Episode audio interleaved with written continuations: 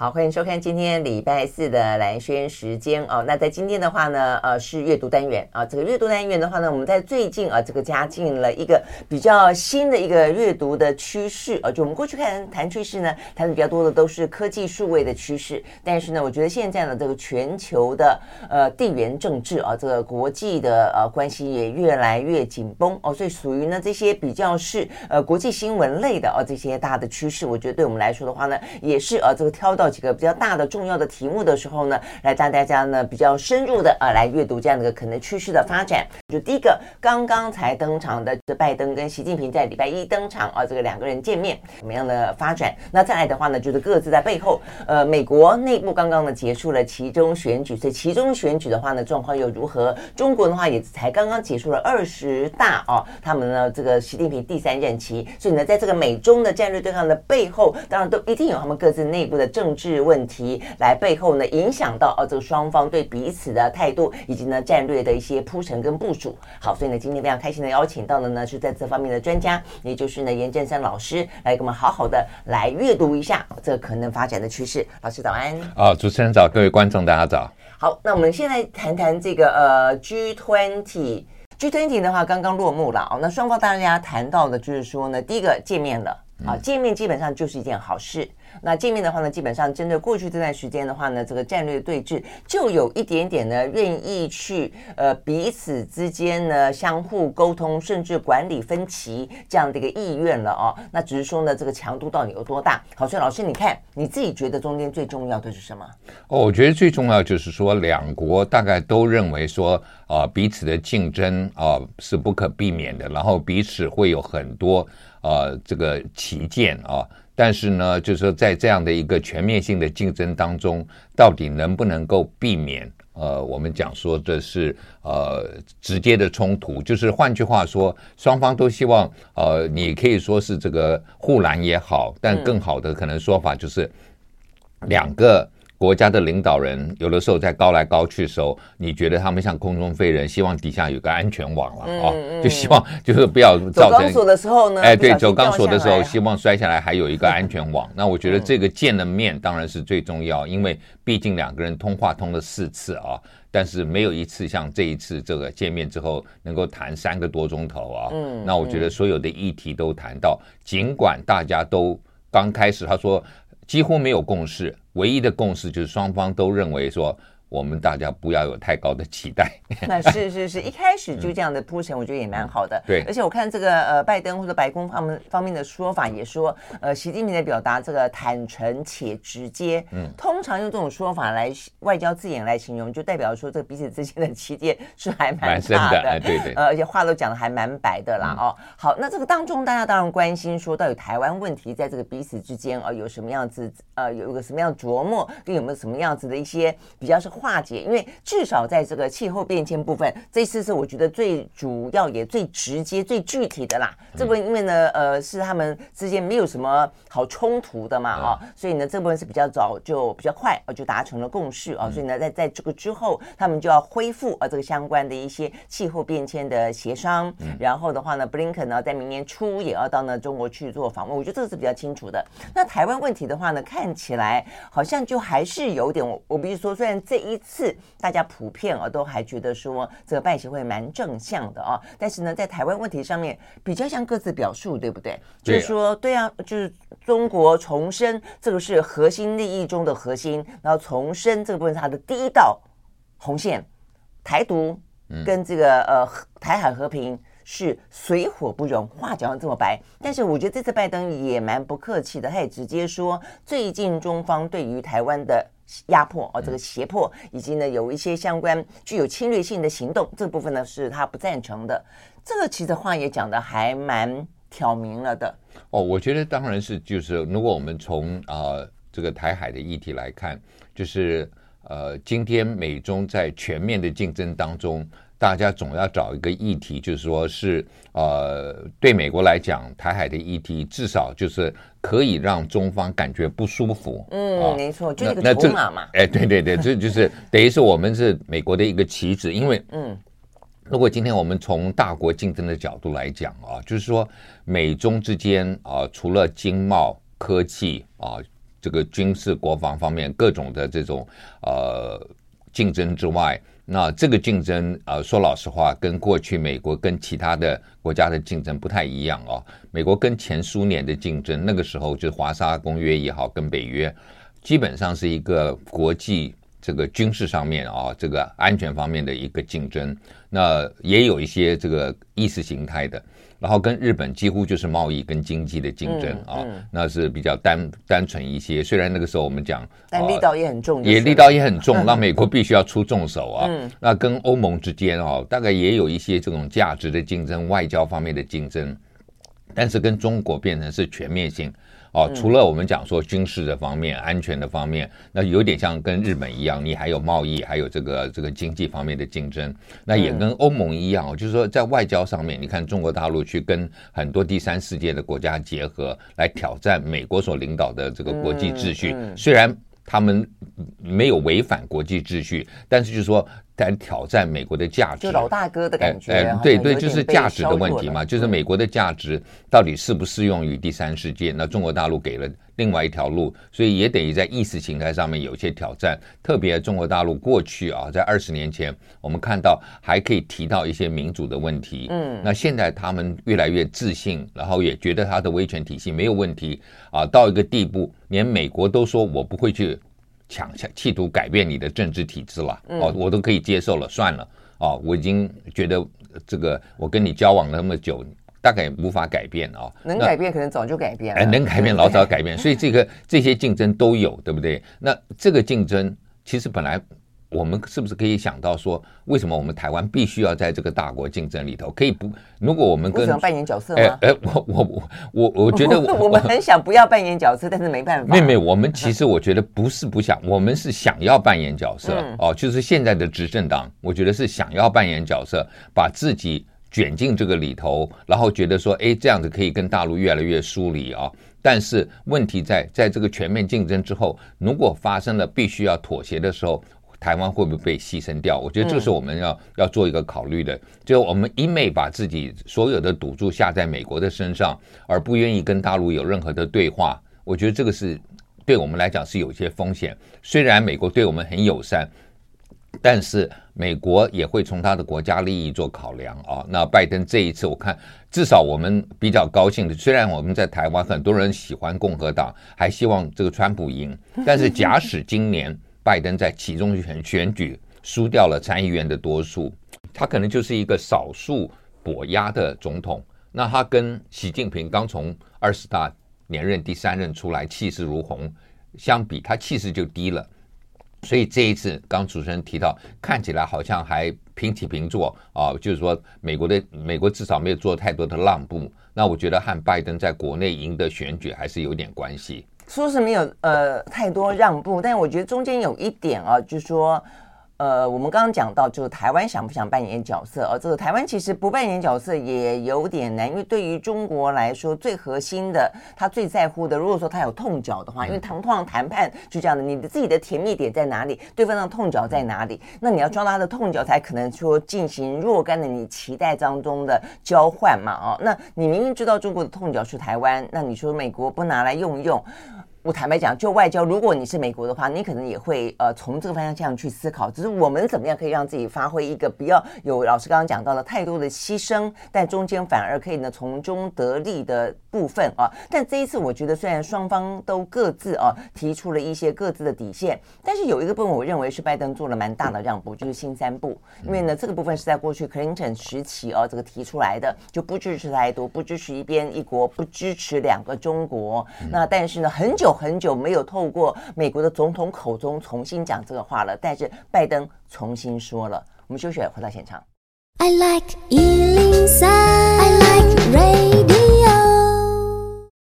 好，回到蓝轩时间，继续和现场邀请到的啊，这个严正生老师啊来谈有关于呢，呃，刚刚落幕的呢拜习会啊，以及呢拜习会背后呢，美国。跟中国各自呢最新的一个政治的状况，什么要分析的啊？好，那这次拜习会目前看起来啦，一般来讲就气氛来看啊，跟呃目前达到的至少呃这个彼此之间有谈到未来如何共同管控旗舰，以及呢未来要重新恢复一些呢实质的沟通的管道来说，大家都认为这次的会面比预期当中来的哦呃好一些。但单单就台湾问题来看的话呢，呃我们再稍微聊一下啊，就是说我看我就是昨天看到这拜登的说法，呃这个部分很好玩啊，这个部分呢白宫他们并没有在记者会上面说，然后白宫方面的话呢也没有特别在新闻稿里面特别提到，因为他们中间避免了三个多小时嘛，哦，所以三个多小时里面的话并没有完完全全的被呃这个原原本本的说出来，但是在中国大陆所释放出来的新闻稿，他们特别强调了这一点，说呢拜登呢在跟习近平面对面的的时候跟他做了一个保证，谈到说有关于呢这个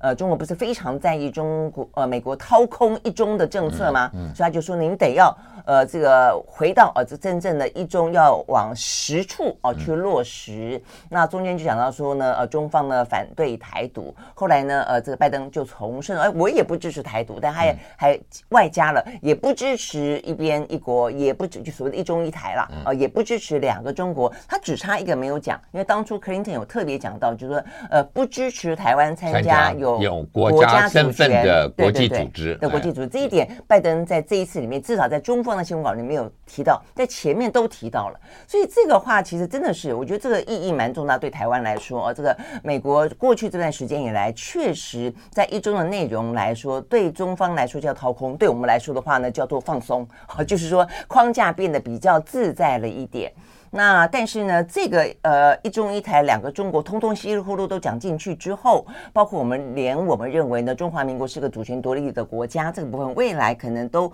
未必会可以真实的存在。所以这位老师你怎么看？哦，我先讲一下两个啊、呃，这个领导人见面的时候，最后其实是没有发表共同的这个公报啊或声明啊。那这个表示说双方呃，就是等于是各自来解读他们啊、我们讲说呃，中方发表他自己的，然后美国发表他自己的。那这个当中，我们有每次看都会觉得不一样，但是双方也都互不否认。对方所提出来的，嗯，然后就是这个是比较最近现在最大概形势都是如此啊，就没有个共同的，你发表你的，我发表我的，大家说诶怎么不一样？但是双方也不否认啊，也不会说诶他乱说啊，我们没有同意这一点，也不讲啊，或者美国讲的这些，那中方也不会说诶其实我们刚会议当中不是这个意思，都不会啊。我觉得这个是现在的一个常态，就双方各自表述他们所。觉得重要的内容的部分啊，那这是第一个。第二个，回到台湾来讲啊，就是说，当然就是美国其实长期以来就说他没有改变他的一中政策，那大陆会觉得美国掏空了。那我们可以从最近啊这个几个来看，就是说，第一个就是美国呃大陆对台湾的这个公报啊，在这个八月九月的时候刚好就有个公报，那这个公报呢？啊、呃，我们讲说算是第三份对台的一个白皮书嘛，啊，嗯，那这个白皮书里头，呃，跟过去啊，就是说大陆前面的几次公报都都是说，呃，担心有外力介入台湾，嗯、但这一次是讲明点名美国，嗯，啊，我觉得这个这个是双方很不一样。然后我们从美国要通过的台湾政策法，现在还没有通过啊。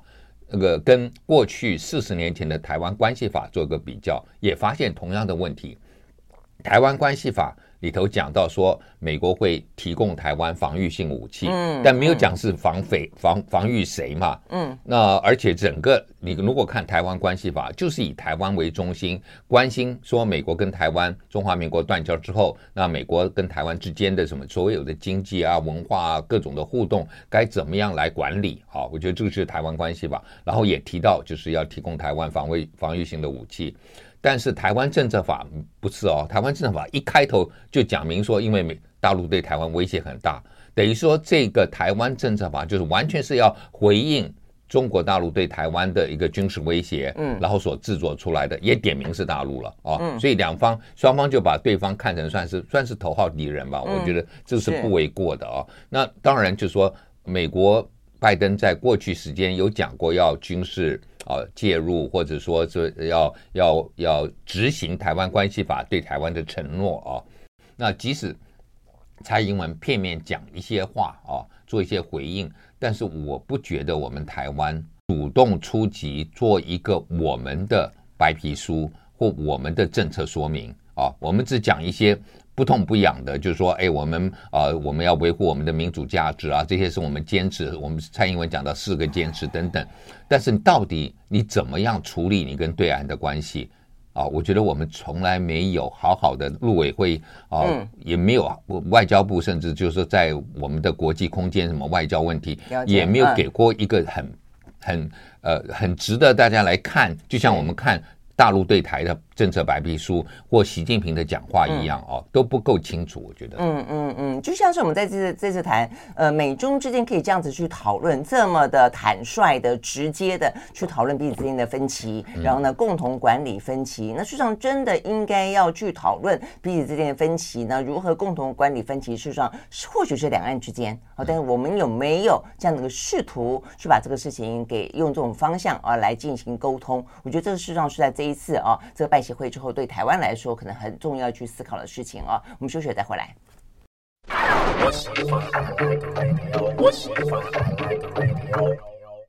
好，回到兰萱时间，继续和现场邀请到的这个严正声老师，我们来共同阅读呢美中两大强权之中的关系。那就美国来看的话呢，先前我们当然在这个我们的节目里面也有聊到过哦，因为呢，拜登呢看起来他在这个其中选举那个时候的状况看起来不怎么样啊，所以呢会是一个强势的习近平对上一个相对来说哦这个气势没那么强的拜登，诶，但是呢说着说着啊，这个这几天的呃其中选举的选情，诶，竟然就这样的慢慢慢慢的啊，这个对拜登来说本来叫做小败的。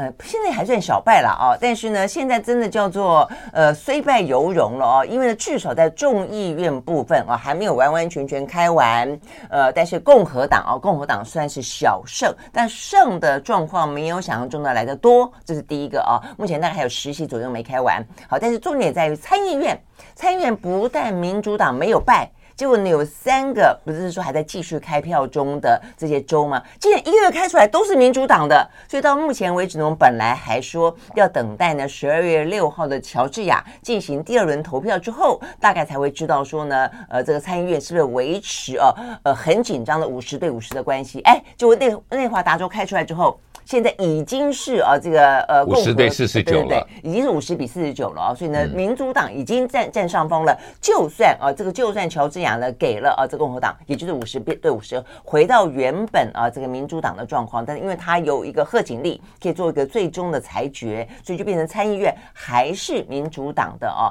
那 OK，所以这个部分其实对于拜登来说，突然之间。走在这个呃巴厘岛的路上，似乎呢更加的抬头挺胸了一点。嗯、当然啊，就是说呃，因为在选前最早，其实我啊、呃，我们看在今年夏天的时候，有一度啊，就是大家的预测应该就是五十五十啊。嗯。那可是后来就是选前的这一两个月，大家感觉上好像。共和党的气势上来一些，其实这一次我们讲说三十六席当中，三十五席当中啊，那真正会有这个我们讲说比较呃双方是五五波摇摆摇摆的竞争力比较就是有竞争力的啊，就是竞争状况比较激烈的，大概就是五六个州啊。那可是啊这些州里头，共和党在宾州是因为现任的参议员退休了，所以叫做一个开放席次。啊、哦，那这个开放席次，那民主党提名的是这个原来的州的副州长，所以他有全州选举的经验啊，有这个高的知名度。可是，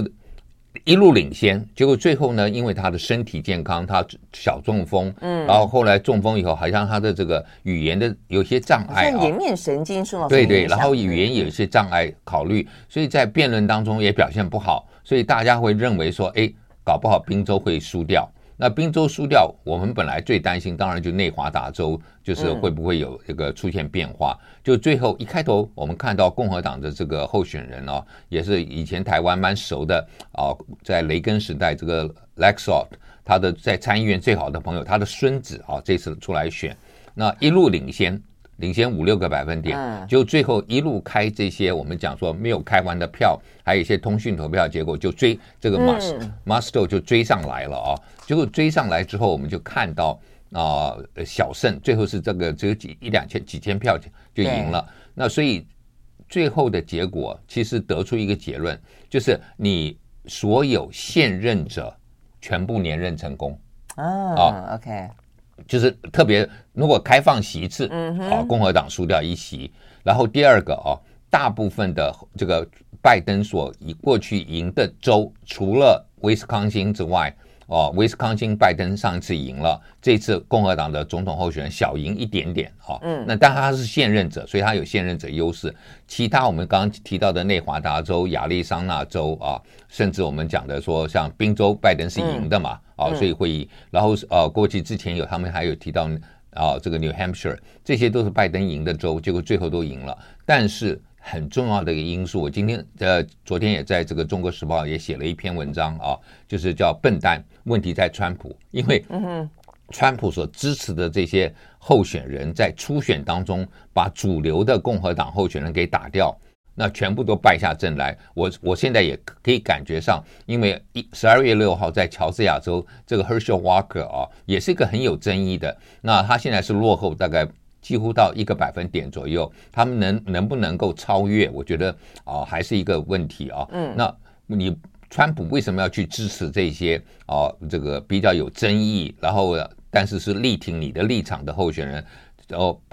在初选当中赢了，可是不能够被一般的选民所接受。那我觉得这是呃。这个对台湾来说很理解的，呃，这个语汇就是说，党意跟民意其实是有非常大的落差了啊，而不是党意哦，我觉得是川普个人的，没有没有，川普个人就是党内的选民。但是等一下啊，老师，我觉得这我们就要来讨论，就是所谓的共和党，就过去的共和党确实是被川普绑架的，所以呢，很多呢，川普所力挺的，其实共和党内的人他也不敢公开的反对，那这个声音当然稍微的有一点松动，包括呢，像是呃，过去美国的呃前副总统钱尼的女儿，就算是一个反。川普大将，对，后来的话呢，呃，这个川普一一路栽培出来的佛罗里达州的州长，这一次也是非常强烈的反川普大将。所以共和党内在过去来讲的话，他事实上，呃，大家就算不满意川普，有一度是很疯狂的去支持川普，不得不，但现在就算不支持川普，也不敢太大声，所以会导致川普的推荐的呃三百多个人有大概。九成吧，嗯，呃，都得到共和党的提名嘛，啊，但但是很显很显然的，共和党内的党意支持，不见得代表说整个的民意去支持他。所以共和党，我觉得这一次最主要就是你刚刚讲到川普笨蛋问题在川普啊，所以川普在共和党内可以被算是他 game over 了。可是就在这一两天，川普要宣布他要不要继续参选呢？啊？所以我觉得现在是这样子啊，就川普啊。呃，刚提到的宾州，刚提到内华达州，刚提到亚利桑那州啊，甚至是我们讲的还没有选举这个第二轮的这个乔治亚州，这几个州都是川普认为说民主党做票他输了啊，所以假使这一次川普支持的候选人赢了，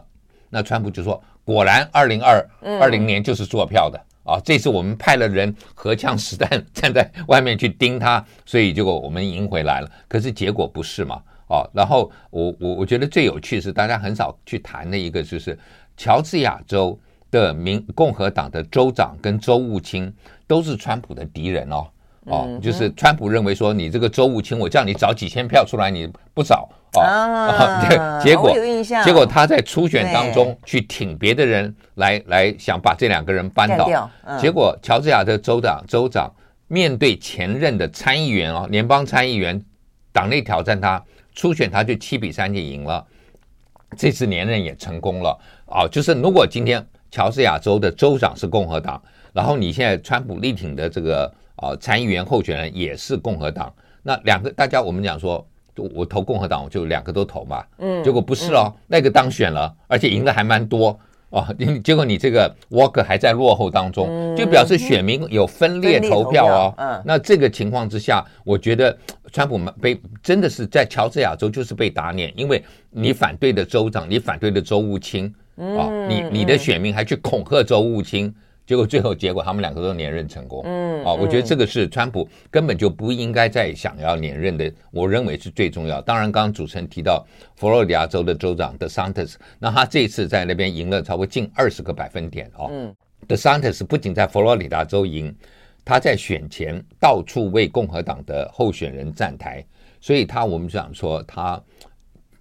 让很多的啊这个当选的人。都欠他一个人情，嗯啊，我们英文叫 I O U 嘛，反正就是我欠你一些东西。所以等到他要出来选总统的时候，我相信两年之后大概会有很大的机会。那最主要的是因为啊，The s a n t e r s 啊，他其实是非常啊，过去是非常支持川普，那所以对川普的选民来讲，并不是一个不能支持的。那对建制派来讲，本来他过于激进。但是呢，看起来他又跟川普有一点点距离了，所以双方都可以接受。那这个情况之下，啊，你你可以说他是一个小川普，但是没有那么激进啊，啊，没有不爱没有讲那么多脏话。但是无论如何，啊，他比川普小三十岁，对，年轻四十四岁差很多。那如果今天川普出来，我觉得拜登更有理由要选，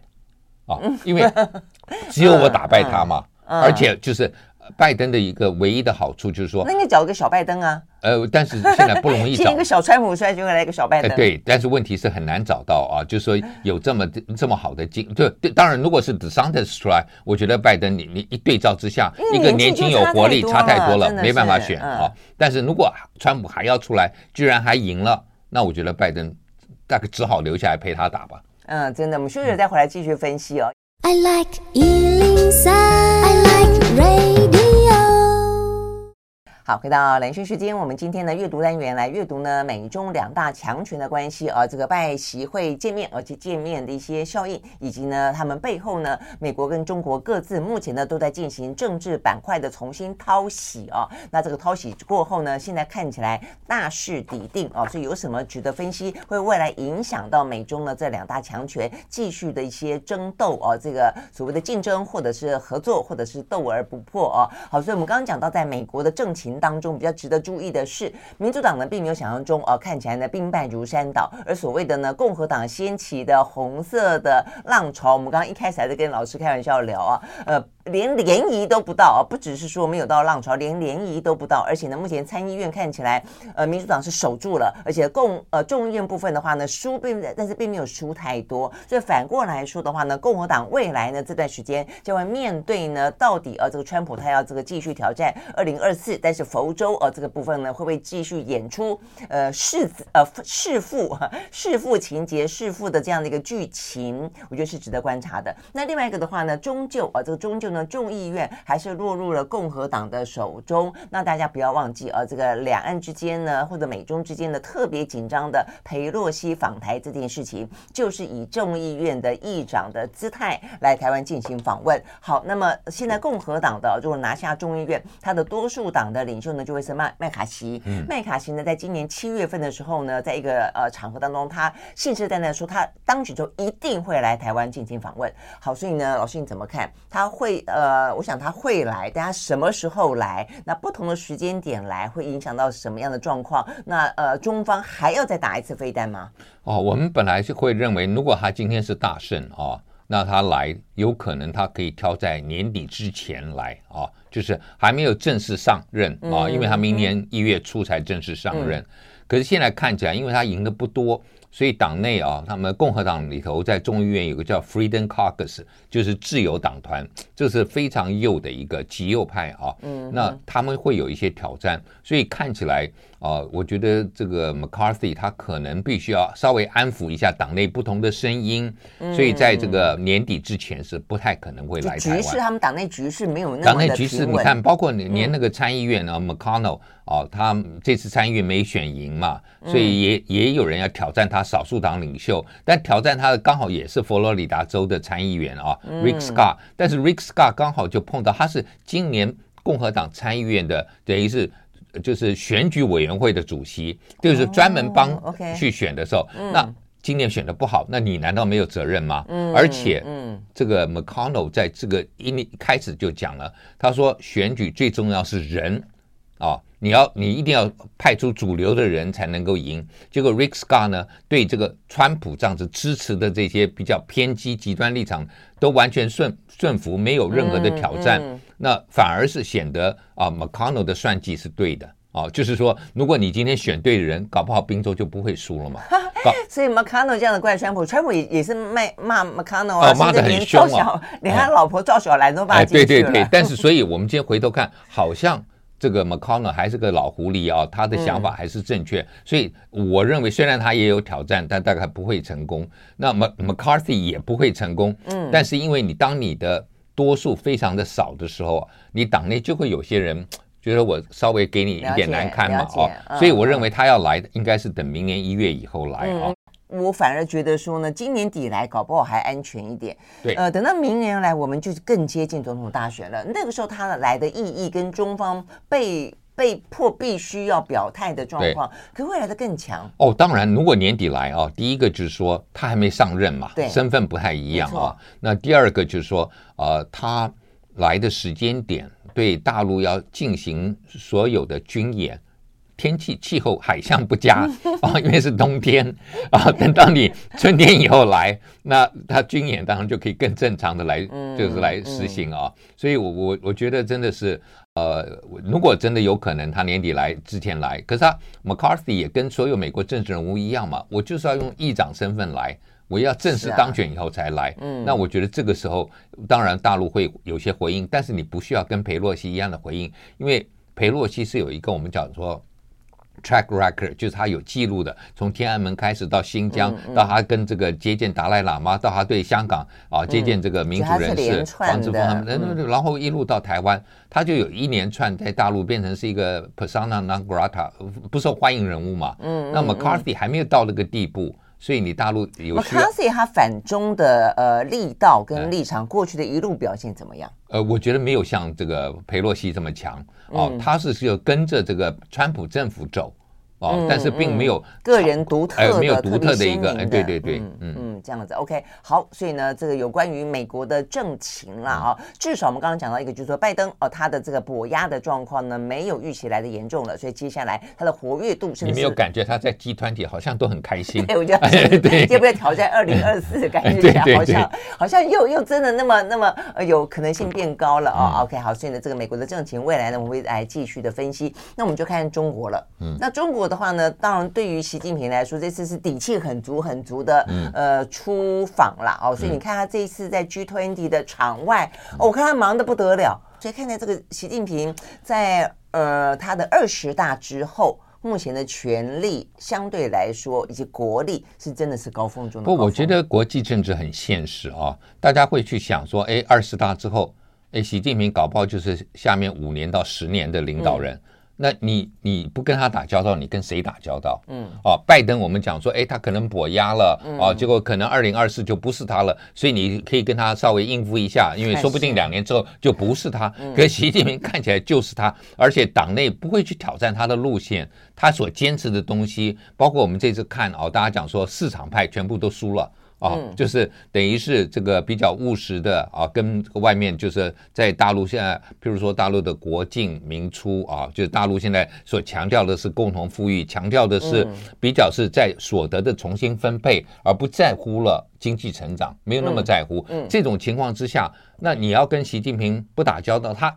已经国内没有其他的挑战者的时候，你只好跟他打交道。我觉得这个是呃政治人物很现实的看到，就是说他。习近平没有跛鸭的问题，拜登可能还有啊。虽然他这次躲过了一次，但毕竟两年之后可能就不是他了。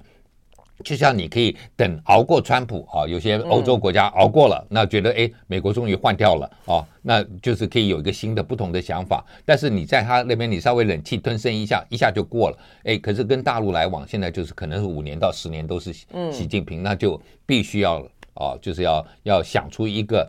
比较可长可久的一个应对方式吧。这样的，OK，好，所以呢，这个可长可久的应对方式对台湾来说应该怎么看待呢？休息会儿，马上回来。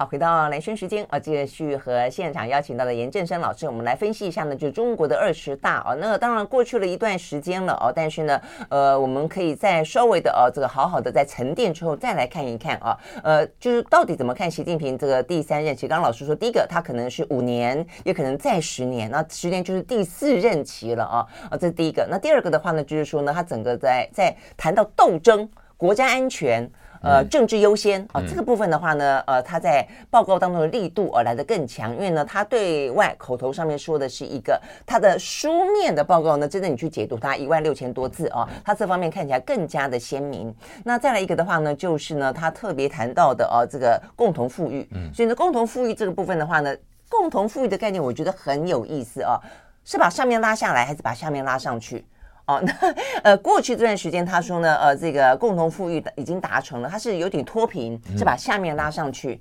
但是就过去这十几二十年间，繁荣快速起飞，然后呢，整个的综合国力呢快速上升的中国来说，是跟上面这样的一个创新哦，跟这个拼命的冲冲冲跟国际之间的这个接轨是有关的。但是你看到。什么马云啦，哦，什么百度，呃，什么这些什么东方啊，新东方等等，就在过去这段时间啊，这个因为他们呢金融经济上的整改被拉下来这件事情，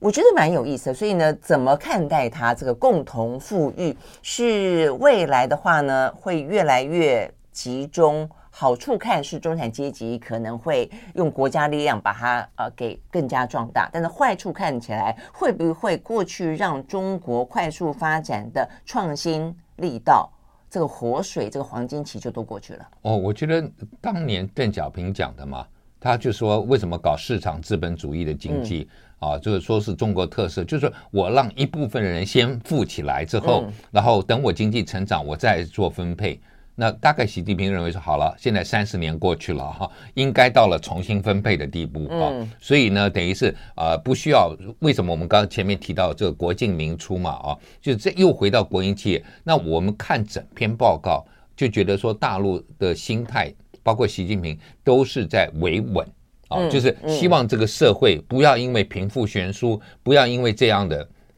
这个大家互相这个有点说，这个你过我们过去讲，有些人喜欢炫富，让很多的民众感觉到不满的时候，那他不希望看到这样的情况，所以提出一个共同富裕，就是希望能够维稳。我觉得大陆基本上习近平的概念就是一个维稳啊，那他认为社会稳定是最重要，所以一一定要拉下一些这个。啊，富有的人或者说我们讲私人的企业，让国国家来来来处处理重新分配，所以又回到了国家这个我们讲说国家资本主义也好，或者计划性经济也好，对对对对，对不对？他们现在很担心什么过去的什么合作社还是什么什么集中。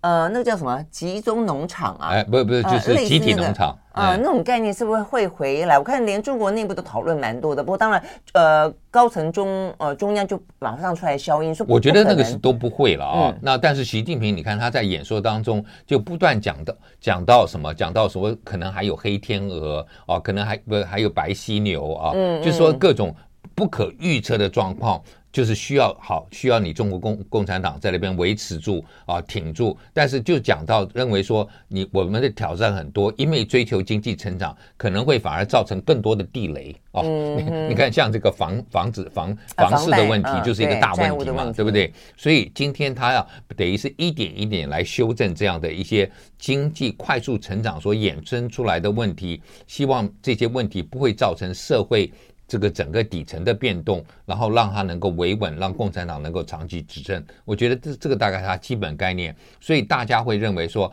过去那种百分之五到百分之十的经济成长已经可能不会超过了啊。那但是大陆也能够接受，为什么？今天讲真话，没有一个国家哦，在这个成长过程中能够维持这么长时间的一个经济成长，在。